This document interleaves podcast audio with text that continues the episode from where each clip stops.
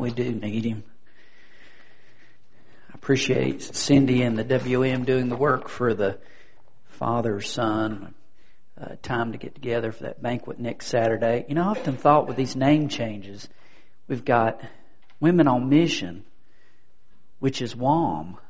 So is the ministry Roy leads Men on Mission's mom? anyway, just a thought. Uh, we're going to start a new series this morning from the book of Job. I want to look at his life um, as we seek to gain encouragement from God's Word. Uh, turn me to the book of Job. We're going to look this morning at the first 12 verses. And when you find that text, I'm going to ask that you stand in God's honor as I read from the Scriptures. In the land of Uz, there lived a man whose name was Job. This man was blameless and upright. He feared God and shunned evil. He had seven sons and three daughters, and he owned 7,000 sheep, 3,000 camels, 500 yoke of oxen, 500 donkeys, and had a large number of servants. He was the greatest man among all the people of the East. His sons used to take turns holding feasts in their homes, and they would invite their three sisters to eat and drink with them. When a period of feasting had run its course, Job would send and have them purified. Early in the morning, he would sacrifice a burnt offering for each of them, thinking, Perhaps my children have sinned and cursed God in their hearts. This was Job's regular custom. One day the angels came to present themselves before the Lord, and Satan also came with them. The Lord said to Satan, Where have you come from? Satan answered the Lord, From roaming through the earth, going back and forth in it. Then the Lord said to Satan, Have you considered my servant Job? There's no one on earth like him. He is blameless and upright, a man who fears God and shuns evil. Does Job fear God for nothing? Satan replied. Have you not put a hedge around him and his household and everything he has? You've blessed the work of his hands so that his flocks and herds are spread throughout the land. But stretch out your hand and strike everything he has, and he will surely curse you to your face. The Lord said to Satan, Very well then, everything he has is in your hands, but on the man himself do not lay a finger. Then Satan went out from the presence of the Lord. Let's pray. Father, I thank you that you have allowed us to gather this morning. Father, we need you. And as we look at Job, Lord, we're reminded how life can be chaotic, how we never know what's around the corner, and how we need you, Lord. Father, as I was praying, uh, preparing this moment, I, thought to myself, Lord, what I say, no one will remember. What you say, we can't forget. And, and so, Father, I pray that, that you might speak, Lord. You don't need me to speak, but I thank you that you have, in your, um, Father, mercy, given me a chance as your servant to speak. And so we just plead for the Holy Spirit to touch our hearts. And Father, that we might leave here closer to you. And, and so may you just work, Lord, in your power because we need you, Lord. In your name we pray. Amen. I remember when I was in college, there was a, a popular author. I, I was a psychology major, and there's this guy named Scott Peck. Maybe some of you have heard of him. And one of my closest friends, he read every book I think he could find on Scott Peck. But uh, one of his books that was more well known, called The Road Less Tra- Traveled, uh, opens with these three words Life is difficult. As we've marched along the road of life, I think everyone here could say life is difficult. As we look at the book of Job, could open up with these three words Life is unfair.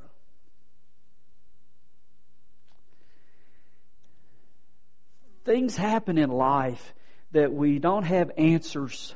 Things happen in life that, that break us, that take the wind out of our sails, that take our energy away.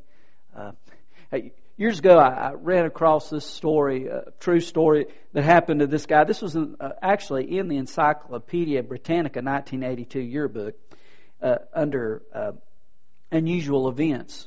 Says Brian Heiss had more than his share of luck in July that year, most of it bad. When his apartment in Provo, Utah became flooded from a broken pipe in the upstairs apartment, the manager told him to go out and rent a water vacuum. That's when he discovered his car had a flat tire. He changed it, that went inside again to phone a friend for help. The electric shock he got from the phone so startled him he inadvertently ripped, ripped the instrument off the wall. Before he could leave the apartment a second time, a neighbor had to kick down the apartment door because water damage had jammed it tight. While all this was going on, someone stole his car, but it was almost out of gas. He found it a few blocks away, but had to push it to the gas station where he filled up the tank. That evening, he attended a military ceremony at Brigham Young University. He injured himself severely when he somehow sat on his bayonet, which had been tossed onto the front seat of his car. Doctors were able to stitch up the wound, but no one was able to resuscitate four of his canaries that were crushed to death by falling plaster.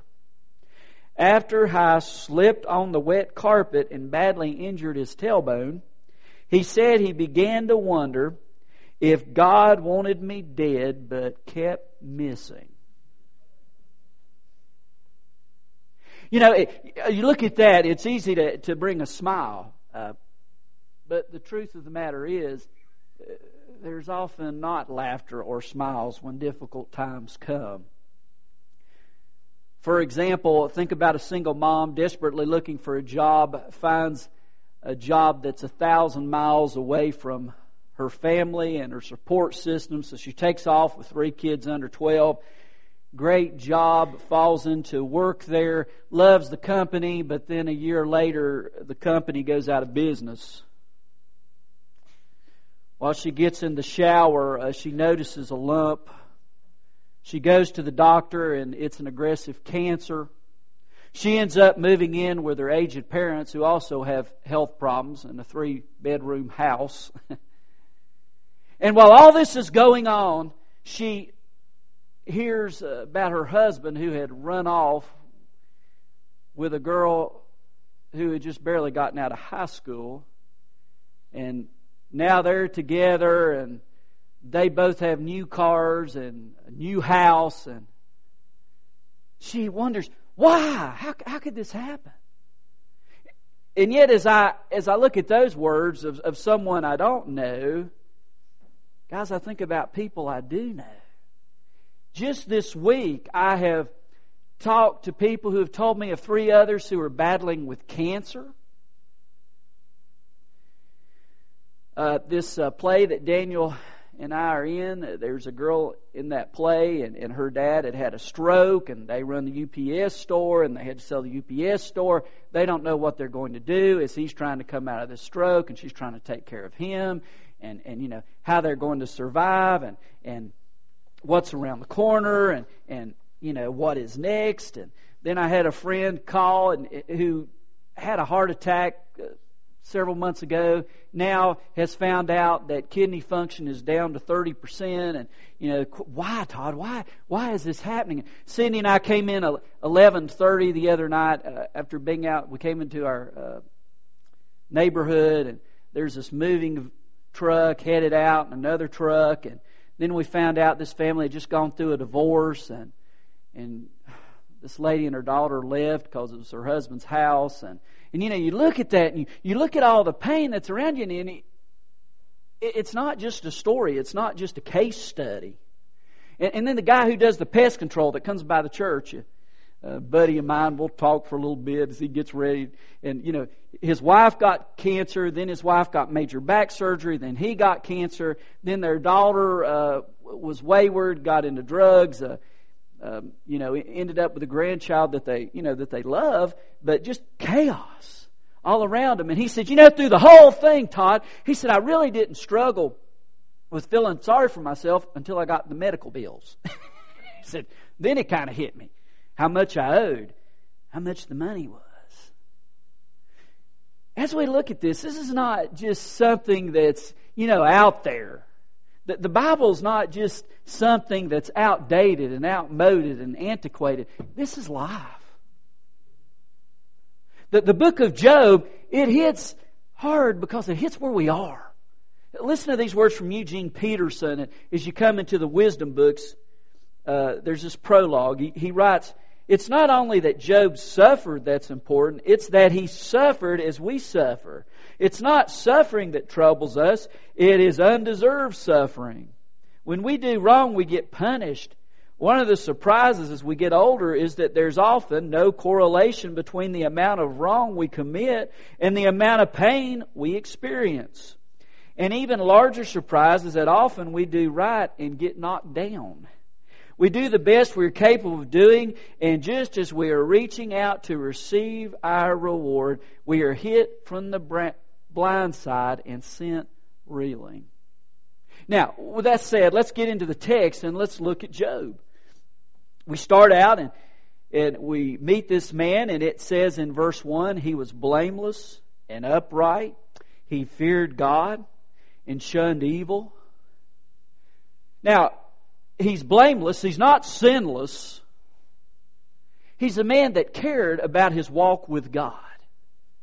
He's a man who was a man of, of prayer. He's a man who was a man who walked his talk, who was the real deal, who had a genuine, authentic faith in the living God. That's what it is to be blameless. He, he cares about what he does. He, he, he cares about his walk with the living God. Not that he's sinless, but that there's a desire to, to walk with him, to walk with the Lord. And, and then we read on, it It tells us about his family. He had seven sons, three daughters. Now, notice he's also obviously a very gifted businessman. He owns 7,000 sheep, 3,000 camels. It's been suggested uh, that he probably had some kind of transportation system going, made money through those camels as they people traveled. And then it uh, spoke of 500 yoke of oxen used, I'm sure, to plow the fields and have crops and wonderful farm and and then 500 donkeys. You know, you look at what do you need 500 donkeys for? And then you discover that in that day, one of the delicacies was donkey milk. Well, I might have had to stay away from that delicacy, but uh, goes on and says he had a large number of servants. There, there were many people that he was connected to this man Job. And listen, listen as he goes on, as he talks about he was a family guy. He was close to his family. Look, look at verse 4. His sons used to take turns holding feasts in their homes.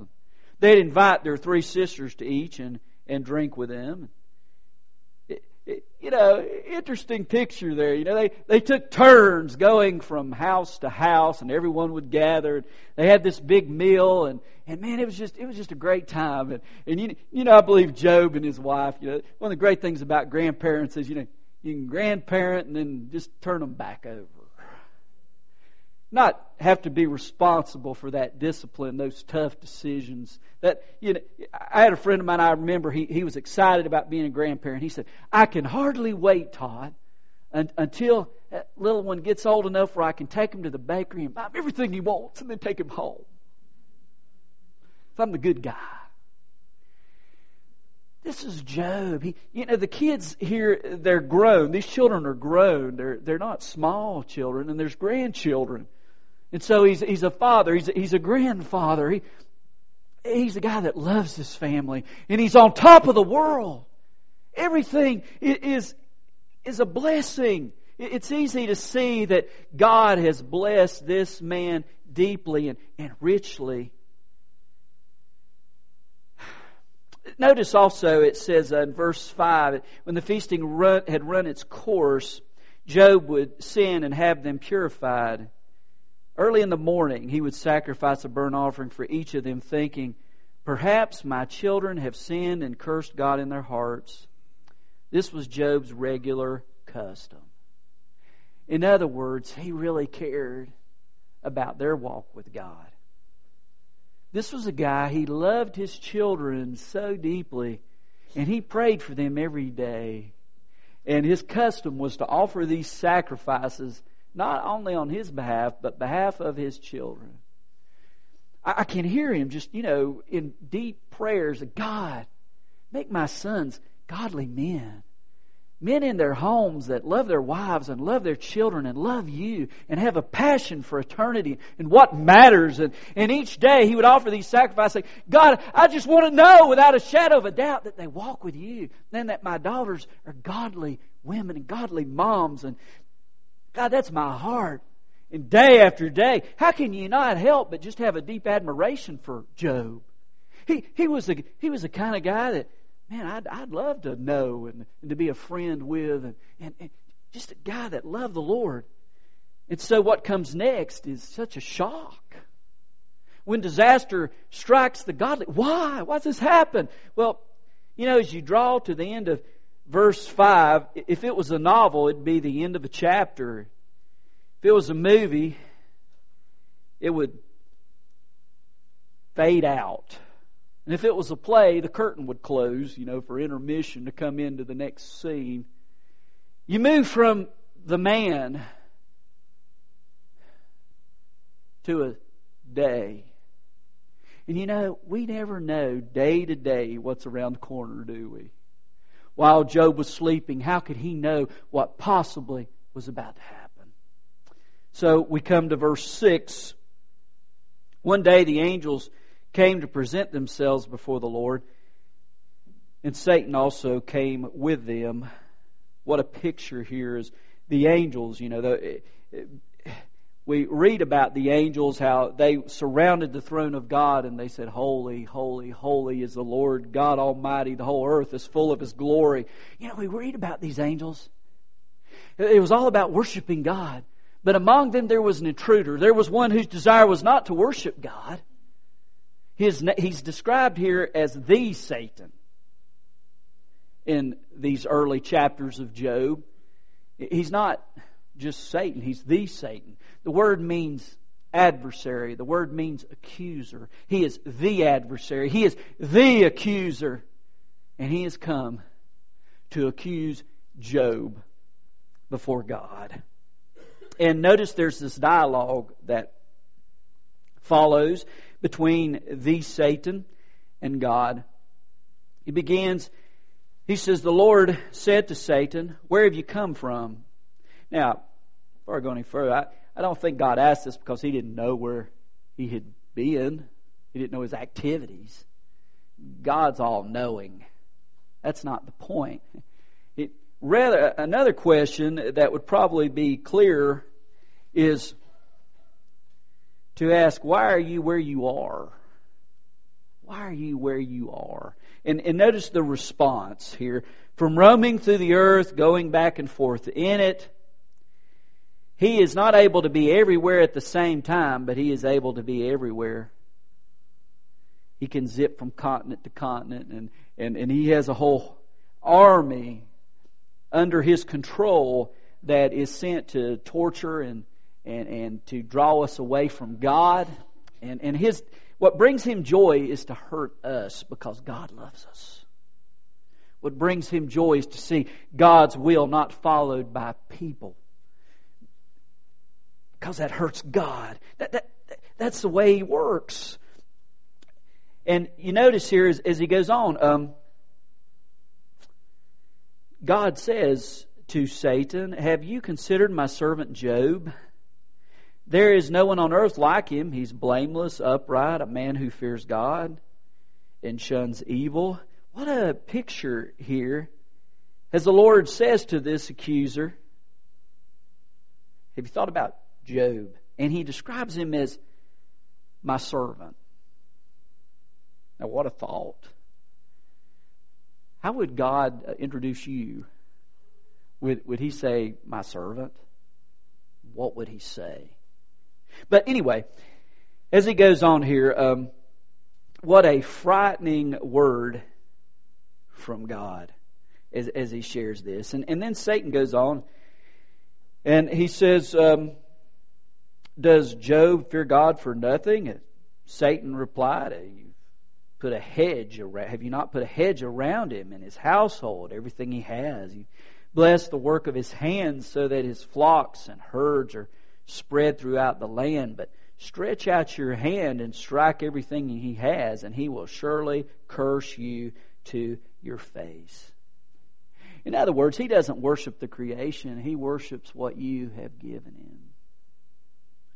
He worships the blessings, not the one who blesses. And, and that, that is the accusation that he was making against Job. You've blessed him so, you've, you put this hedge around him, you've protected him, but I guarantee you, you take all that away from him, it won't be the same. He's not going to follow you and he's not going to love you. And then as we read on, look what God says. What, The Lord said to Satan, Very well, then everything he has is in your hands, but on the man himself do not lay a finger. Then Satan went out from the presence of the Lord. You know, as, we go on and, and look at this in more detail, the tragedy that happens, he goes, How could he know? He's used to going from house to house to house of his children and his grandchildren. And then suddenly his whole life is turned upside down. Suddenly he becomes penniless. He becomes homeless. He becomes childless. In, in, a, in a stroke of pain that brings him to his knees, and I can just envision him at a graveside. All this death, all this suffering. And he, he's humbled, he's broken. And he says to God, look at verse 21 of chapter 1. He, he says, Naked I came from my mother's womb, naked I will depart. The Lord gave, the Lord has taken away. May the name of the Lord be praised. And as we see about his wife later on, I could also imagine her under her breath simply saying, Just curse God and die. The pain is just too intense. Now, as I close out this, this first introductory message on Job. Just a couple of lessons to look at here. First, the enemy that we encounter, we cannot see. Get past this idea of if I don't understand it, it must not be true. The Bible clearly says that we have an adversary who is brilliant, who is beautiful, and who is insidious. He's sneaky. You know, think about this. He's not confined by time. He can spend hours and hours and hours watching you, watching where you're weak. He can take notes and say, Oh, yeah, I see that temptation is one that'll trip him up. And not only does he watch, hey, what's the deal? He can wait. He's not like me. I'm so impatient I can hardly wait in line at a grocery store. He's not like that. He can wait. He can watch. He can wait. and then he strikes. At a moment where you, you're not expecting, at a moment you don't see, he can strike. This is the enemy that we face. We don't see him, but hey, he's there. The devil is real and he's alive and he's at work as he wants to draw us away from God and he wants to break us and he wants to turn us from God. He, he, he wants us to forget God. He, he wants us not to worship and praise him with our lives. All right, second lesson here these, there are trials we endure we do not deserve, but they're permitted. Why is this happening? God, this doesn't make any sense, and yet He permits it to happen. It goes through our lives, and we don't have answers for it, but we're facing it. Uh, Daniel and I are in this play, Anne of Green Gables, and uh, it's been a blessing. I'm, you know, learning how the I'm not saying I'm much of an actor, but I'm watching everybody and learning the culture, you know. And uh, the guy that's directing it, he wasn't there last weekend. He was in the hospital. He was sick. So I talked to him the other day before practice started. And um, he just was honest with me. He said, Todd, they don't really know what's wrong with me. He said, I got to go into the doctor at 10 o'clock, a day or two. And he said, just pray for me. He said, because they said it could be anything from scar tissue to cancer. And he said, I'm afraid. And so we, we went into this conversation. You know, we, we talk about disease and, and, and we talk about losing your job, but it's just different when it's you. know, it just hits home. it's a, we got in this conversation. He said, but I got to tell you this. There, and I'll get the words wrong, but, but there's this line in the play that's sung by one of the characters. And basically, he sings, God is still on his throne in his highest heaven, and all is well. That's not exactly right, but that's the idea. He said, Anyway, I woke up this morning, and those words went through my mind. And I was swept with a calm. I said, Sounds like God stuff to me. Sounds like God was speaking to you. Hey, sometimes things happen and, and, and we say, God, what is your plan? And, and we don't get it, but God's at it. He's working. Which it brings to the, the third one here. Uh, there's a plan we explore we do not understand yet it's best. you know, we all quote that, Romans 8:28. We know that in all things God works for the good of those who love him who have been called according to his purpose. He's bigger than we are, and He's got a plan, and He's working regardless of uh, how much we understand and how the pieces seem not to be fitting together. They do. God can be trusted. He is still on His throne, and all is well. And then one last point here. Fourth, there are consequences we experience we could not anticipate, but they are necessary. It just, boom, it just hits you. Now, I like to describe it as we walk, all walk around a great big bubble and we never know when the bubble might pop. We get up each day and say, man, this is what I'm going to do today. This, you know, this is what I have today. And it can all change. It can all change. You know, don't kid yourself. I can talk about these people I talk to that have cancer, but I don't know what might happen to me tomorrow. All right, as, as I come to the end of this, you know, this is Job's world. But my guess is that there is someone here, and maybe more than one, who are really going through something difficult. And you have this pain, and guys, God loves you. And I have a, we call it an invitation, a time to respond. I, I just want you to know that God, He wants to he wants to be there for you. He wants to he wants to walk with you. He has a plan. I I don't I'm not even pretending to say I understand all of it. Matter of fact, the older I get, the more I think I don't understand. But I can say this: you can trust God. I have seen Him through the years be so kind to me. So as we have time, we have an altar that's open. Maybe God's just calling you and said, just come to the altar and pray hey, just come get on your knees and come before me. I don't know what your problem or your difficulty may be, but the altar's always open.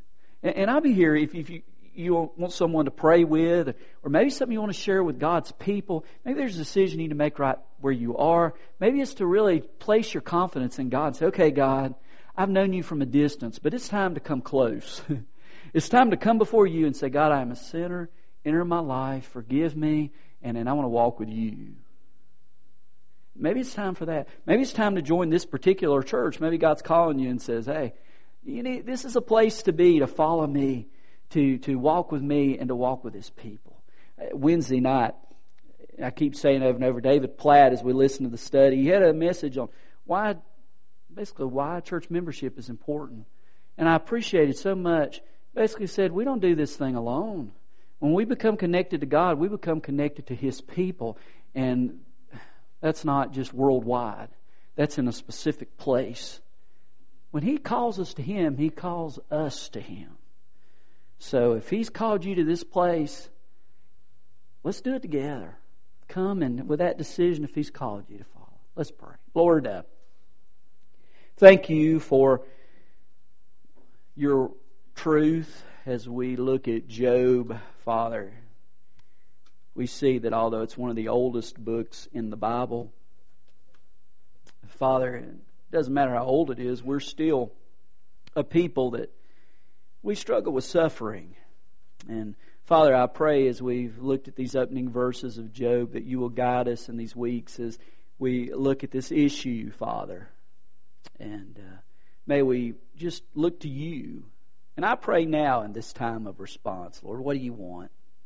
That's what we want, Lord. Simply, God, may we say yes to your call, whatever that specifically is this morning. As we come, Father, may we come to you. In your name we pray. Amen.